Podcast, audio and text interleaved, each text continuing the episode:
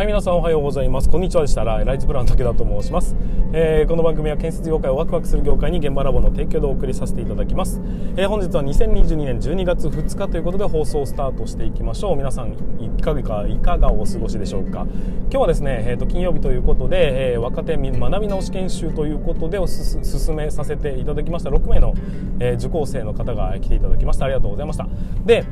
今日はですね、えーと、鉄骨図の見方ということでレクチャーをさせていただきましたが、えー、そんな中うんと、まあ、いろんな質問が飛び交ったんですけども結構今回は有意義だったのかなというふうに思っております。えーとまあ、質問をしてくださいって言ってもなかなか質問って出てこないもんなんだけどもだけど順を追ってこう説明しながら、えーとまあ、こうだよねああだよねっていうのを思い返してもらいながら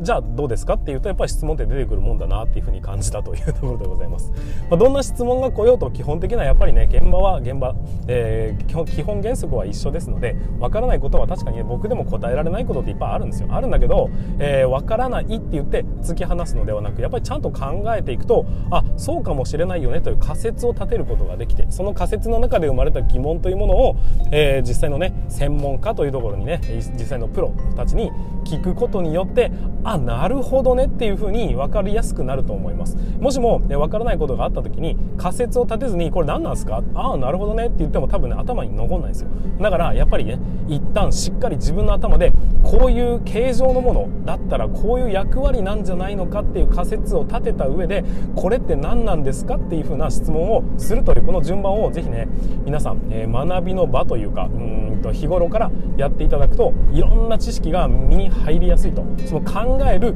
え回数だとか時間だとかそこが皆さんの成長につながっていきますんで考えもせずに、え聞くだけっていう風なところは極力しないようにした方が後々なって楽になりますよっていうところだと思います。何の話してんでしたっけ僕。えなんか分かんないけど。なんかねこう、えー、スルスルスルスル言葉が出てきましたが話つながってましたがちょっと今、えー、記憶が定かではございませんがご容赦いただきたいというふうに思います。はいまあそんな感じでね今日も、えーと、運転しながら、えーと放送させていただきますし今も今回もね、えー、と動画を撮りながらということでお送りしたいというふうに思いますのでぜひ最後までご視聴いただければと思います、えー、LINE、YouTube と音声配信同時に配信すると何が起きるのかという実験も含めての放送ということになりますので、えー、ぜひ最後までご視聴いただければというふうに思います。はいということで、えー、本日も進めていきましょう。それでは始めていきます。武田の作業日報。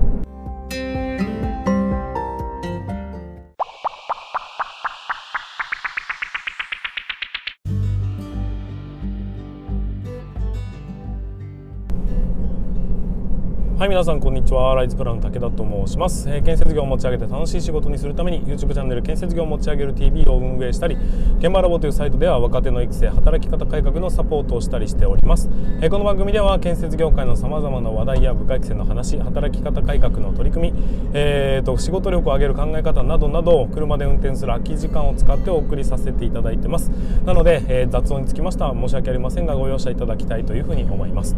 はいということで本日の本題に入っていきますが今日の本題は何かと言いますと、えー、工事は静かであるべきなのかっていうところについてお話をさせていただきたいというふうに思います。あのーここ近年ですね、えーと、騒音による工事に対してね、えー、騒音による苦情というのがめちゃくちゃ増えてるというふうに今言われているんですよ、まあ、そのね原因が、まあ、コロナによるなんかこう巣ごもりみたいなところにあるのかどうなのかっていうのはこの因果関係はね、えー、明確には分かってはいないんですけどいずれにせよ音に対して非常にこう敏感になっているらしいぞというところで、えー、静かに工事をやるべきなんじゃないかっていうような、まあ、そんな、ね、ニュース記事が出てたりしたんですよ。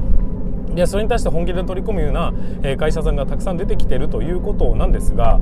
本当に工事を静かにやることが本質なのかっていうところについて僕のね意見を少しぶつけさせていただければなというふうに思いますので最後までご視聴いただければというふうに思います。えーとちょっとまあも元を正せばじゃないですね。音に対してなんですけどあの音に対してストレスを感じる瞬間ってまあ少なからず皆さんあるとは思うんですよ。でねその瞬間ってどういう瞬間ですかって話になると単純にうるさい時にうるさいっていう風に感じるわけじゃないと思うんですね。例えば皆さんカラオケボックスって行ったことあるでしょうか。あれ信じられないぐらいうるさいでしょ。よく考えると。だけどあの空間にいてもうるさいなとは思わないじゃないですか。っていうことだと僕は思うんですよ。あの例えばですね静かな空間を求められているのに、えーうるさい音が発生したりした時にきっとストレスを感じるというふうに思うんです人間は予測のできないものに対して、えーと、感情を動かされるというようなことになります、えー、ことになってると思うんですね。なんで、うんと、大笑いする笑うっていう瞬間だって結局はあのこいつギャグ言うぞギャグ言うぞほら言ったの時に笑いって起きないじゃないですか。あのそうきたかっていう時に笑いが起きますよね。自分がこういうふうにしてほしいってお願いしたのに全然違うことをされたっていう時にイラッとするじゃないですか。いやそうじゃないだろうとか今お前そこじゃないだろみたいな別れよみたいなところにイラッとしますよね。予想外のことが起きた時に人間っていうのは感情を動かされるっていうことになるのでうるさいものを迷惑だというふうに感じる瞬間っていうのはおそらく静かだったはずなのにみたいなところが大前提にあるんじゃないのかなっていうふうにまずは思います。だからおそらく静寂を求めているもしくは予測不可能だった、えーと、騒音に対してイライラを感じているということがあるんじゃないのかなというのがまずは大前提のお話になります。でもう一点、えー、工事現場っていうのはうんと例えば中身が誰からも見えないようにまずはできてますよねと。まあそうだな。住宅規模ぐらいであれば大した問題じゃないんですけども。うんとゼネコンの 扱うようないわゆる箱物みたいなねそういう工事になってくると基本的な仮囲いがこうね ごめんなさい。基本的にはこう仮囲いというものがあって中身が見えないようにできてるわけですよ。でそういう風になってるからこそ、えー、中で起きてることが何なのかがわからない。からそこから出てくる騒音に対してうるせえなっていうふうに思いますし、えーと、煙が上がったりするとん？で迷惑だなっていうふうに感じますしあとはそこから出てくる人が柄悪かったりするから結局建設業界ってなんかこ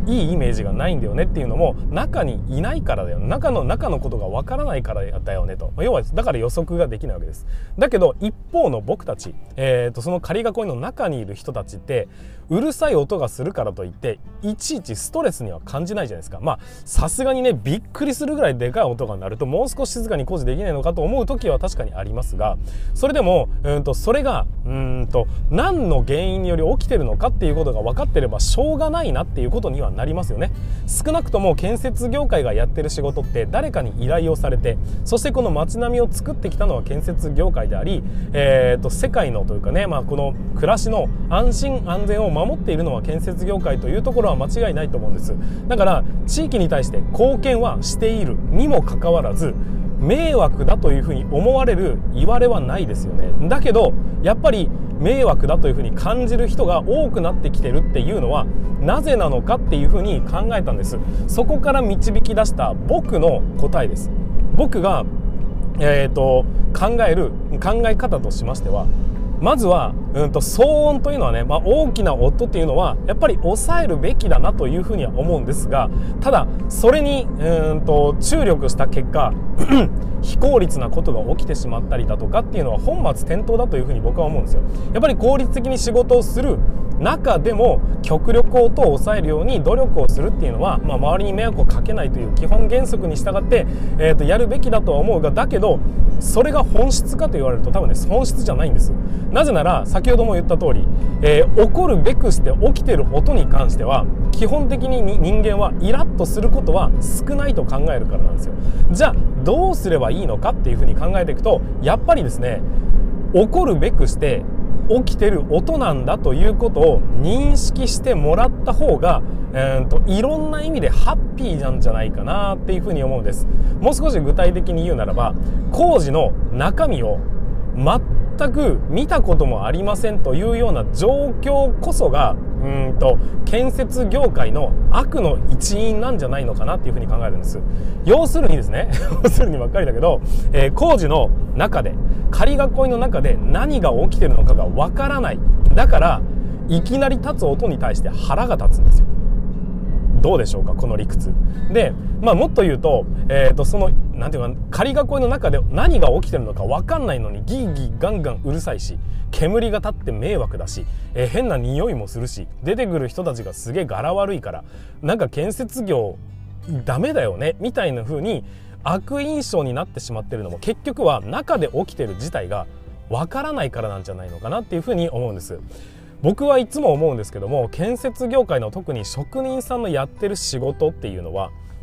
めちゃくちゃかっこいいでしょどうでしょうか？皆さんどう感じますかね？職人さんがやってることって非日常の、まあ、最たる例であってなおかつやってることがいちいち美しいと思いません？まあ職種にもよるのかもしれませんが例えば鉄筋屋さんが鉄筋を並べていく時っていうのはガチャンガチャンガチャンガチャン確かにうるさいがいざ土間背筋が始まっていって綺麗に結束されてるあの様ってね美しいなって思いません？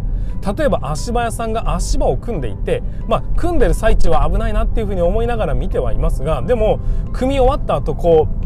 スポーンとこう流れるようにじゃないね、えーと、スカッと通っているこのアーチ状のね足場の中をくぐる時ってすんげえ美しいなっていうふうに思いません？あのー、保温屋さんとかが 保温をなんかこう一生懸命こうゴニョゴニョゴニョゴニョ配管にカバーをかけていきながら最終出来上がったこの保温の一連ってめちゃくちゃかっこいいじゃないですかっていうふうに職人さんの中でもやっぱり動きがね美しいわけですよ。職人さんって。で職人さんほど非日常的な仕事をしてる仕事は僕はないと思ってますし、えー、だからもっともっと見せていくべきなんじゃないのかなっていうふうに思うんです。それは 建設業界の悪印象を払拭するっていうものの一手にもなりますしなおかつこの騒音問題というものを解消するうんと何ていうのかな一つのきっかけになっていくんじゃないのかなっていうふうにも感じているわけです。ちょっとまだ風がですね治りきってないので、えー、ご容赦いただきたいというふうに咳払いがね、えー、邪魔くさいなと思ってもちょっとご容赦いただきたいというふうに思います。えーとまあ、そういうふうにして、え、僕はですねうんとまあ、騒音問題っていうのは確かにね音は小さくすべきだとは思いますただ、えー、根本にあるのは中身が得体が知れないこの建設業界の工事というものに対して周りに理解を求めようとするんであればやっぱり中身を開示すべきだというふうに思うんですよ。確かに安全を守らなければいけない義務はありますしで、うんと、その危険にさらしちゃいけないから仮囲いというものでね一旦囲ってしまって中で工事をするっていうのは間違ってるわけじゃないんです。だけどそれによって中身がわからない。だから得体の知れない、うん、と業種ということになってなんか近寄りがたい。結果、うんと職人さんのおになってる人っていうのは多くがお父さんが職人だったからとかお母さんが職人だったからみたいな流れで縦につながってきた流れがほとんどになっちゃってるんですよ。それはなぜかっていうと職人というものを、えーと、ちっちゃい頃から、うんと、目に触れてきた人にとってみるとやっぱりかっこいいというふうに感じるからだと思いません？だから見る機会さえあればそこに進みたいと思う人は少なからずいるはずなんです。だけど見る機会がない。それどころか中から聞こえてくる音はうるさいし煙は立つし出てくる人柄悪いしみたいなところになって悪印象になってあんな人になるものかと思う人が増えてしまうのも仕方がないんじゃないかなっていうふうに思うんです、まあ、今回僕が何が言いたかったのかっていうのを改めてまとめますと結局は建設業界工事現場をもっともっと多くの人に見せる機会というものを作っていただきたいなっていうふうに思うんです、えー、まあ、僕はね昔から言ってるんですがあの水族館のようなねこういうガラスのアーチみたいなものを作ってあの工事現場の真ん中を通してそこをね小学生がこう行き来するっていうようなところを僕はね夢を見ているんですよ。そういうふうなことがもしもできるんであれば学校の帰り道にね工事をやってる、えお父さんお母さんだとか、えそういう人たちがいっぱいいる間をこうすり抜けていくっていうその様を日常的に見た子どもたちっていうのはおそらく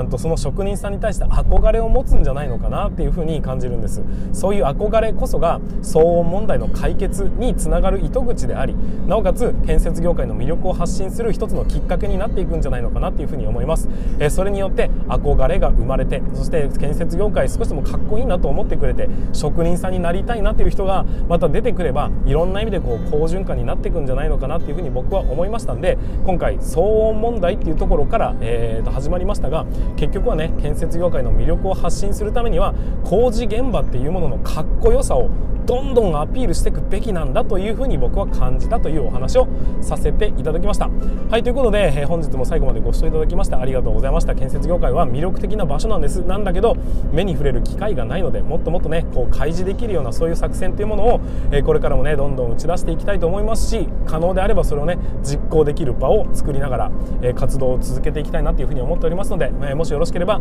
チャンネル登録をお願いいたします。ということと、え、高評価だったりねコメントだとかあとは今音声配信を聞いてる方につきましては音声配信のコメント、えー、いただけますと僕の励みになりますのでそちらの方もよろしくお願いいたします。はいということで本日も最後までご視聴いただきましてありがとうございました。また明日の放送でお会いいたしましょう。それでは全国の建設業の皆様本日もご安全に。